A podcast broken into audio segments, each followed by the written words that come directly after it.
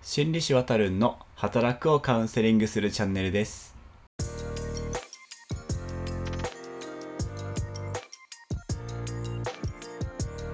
今回はオンラインカウンセリングの話。対面でのカウンセリングとの違いや実際どんなメリットがあるのかなどをお伝えしていきます。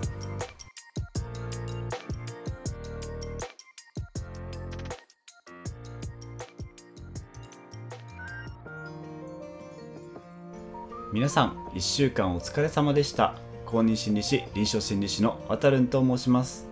このチャンネルでは皆さんの週末のお時間を少しだけだいたい長めの J-POP バラード1曲分くらいいただいて就職や復職など働くのサポートをしてきたカウンセラーが主に社会人の方々に役立つようなカウンセリングの豆知識もろもろを簡単にお伝えしていきます。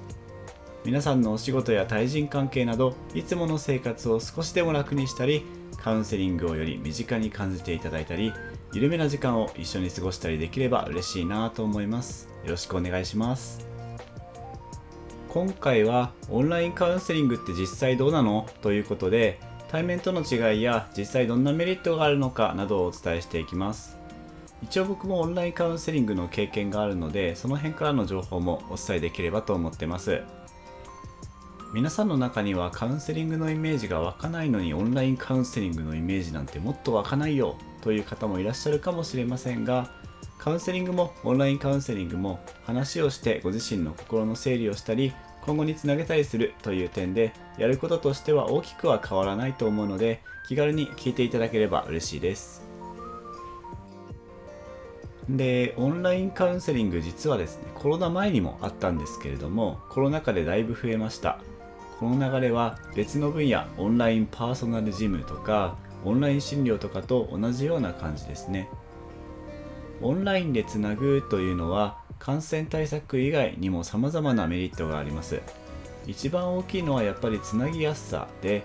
パソコンスマホとネット環境さえあれば出かけたり交通費を払わなくてもすぐにカウンセリングを受けることができるっていうのはなかなかに魅力ですね。なので言葉を選ばずに言うと気軽さがオンラインカウンセリングの良さなんじゃないかなと思います。ちなみに海外の研究では例えば抑うつ気分の落ち込みに焦点を当てたオンラインカウンセリングは対面のカウンセリングを行った時と同等同じような効果があるとの報告があったり一方でオンラインカウンセリングを行う上での互いの信頼関係の構築っていうのは対面のカウンセリングと比べると緩やかだと言われたりしています。今オンラインカウンセリングと検索するといくつかのプラットフォームだったり病院だったりが出てきますね。料金も様々だしカウンセラーの資格も様々のようです。おそらくカウンセラーごと期間ごとに得意分野があるんじゃないかなと思います。もしちょっとオンラインカウンセリングを受けたいなと考えている方がいたらご自身の悩みとマッチしたカウンセラーや機関を探してみるといいかもしれないですね。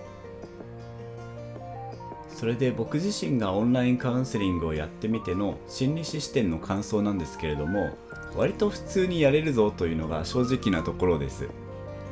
まあ、もちろんパソコンとかオンラインでつなぐとかそういう機器の操作だったり対面じゃないとフォローできない部分をどうするかっていうのはあるんですがそれをクリアしてしまえば結構普通にカウンセリングできるなぁという感じでやってます。ちなみに対面のカウンセリングじゃないとフォローできない部分というのは例えばカウンセリングを受けてて万が一めちゃめちゃ心と体がしんどくなった時にこちらでの対応が難しくなるとかそういうケースを想定してます。これは事前にそうなっちゃった。時にどうするかというのをお互い共有しておくことでリスクを回避します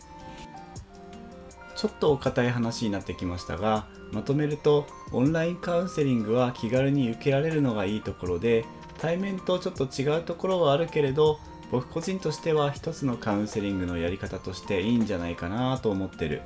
というところかなと思います特に仕事が忙しくて時間が取れない方お腹にお子さんがいたり身体障害や疾患をお持ちの方その他の理由で外出のハードルが高い方単純に遠方に住んでる方などで少し心の不調を感じていたり気持ちの整理をしてみたいという方には調べてみることをお勧めしたいです。皆さん今回はいかがでしたでしょうか？といってもオンラインカウンセリングちょっとまだお話ししきれてない感がすごくあるのでまたどこかで取り上げるかもしれませんが今回の内容は今回の内容で参考にしていただければ嬉しいです。それではおやすみなさい。ご視聴ありがとうございました。